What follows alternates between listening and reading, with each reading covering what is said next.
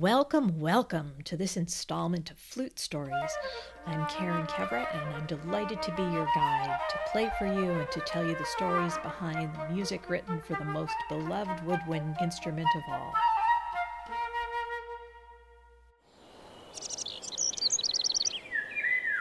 We're coming up on the longest day of the year in Vermont. The birds start singing at around 4 a.m. and they don't quit until the night insects take over well after 9 p.m. My yard, and namely my unfenced garden, has had visitors of all kinds. We've had rabbits, squirrels, moles, and voles, wild turkeys, and woodchucks, and most recently a bear. It's peak strawberry season, and the word is out. Living in a rural place, we've got domesticated creatures in the hood too cows beef critters, sheep, and an expanding family of Icelandic horses just down the road at my friends Rebecca and Robert's place. And so, this episode of Flute Stories is a salute to the animals of summer. The piece I'm offering is the first from a set of three pieces by French composer Pierre Octave Ferroud. It's called Bergère Captive, or Captive Shepherd. Ferroud wrote this piece in the summer of 1921. We don't know too much about the composer, but he was a talented young guy who died a grisly pedestrian death when he stepped out into an oncoming car and was killed at the age of 36. It's a tragedy because if you listen to his music, particularly some of the colorful and inventive pieces for orchestra, you'll understand why he won the attention of composers like Prokofiev, Poulenc, and Stravinsky.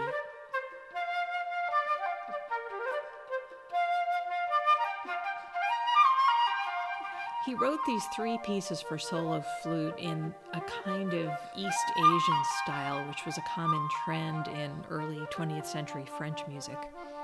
I love his Captive Shepherd. It's one of my favorite pieces to perform. It's musical storytelling at its best. It's full of imagination, varying shades of color, and lots of emotion. We're lucky that Ferroud gave us a bit of instruction in the score. He wrote to play very expressively and in free measure, and right above the very first note of the piece, he included the word plaintive. And what else could a captive shepherd be? if not plaintive.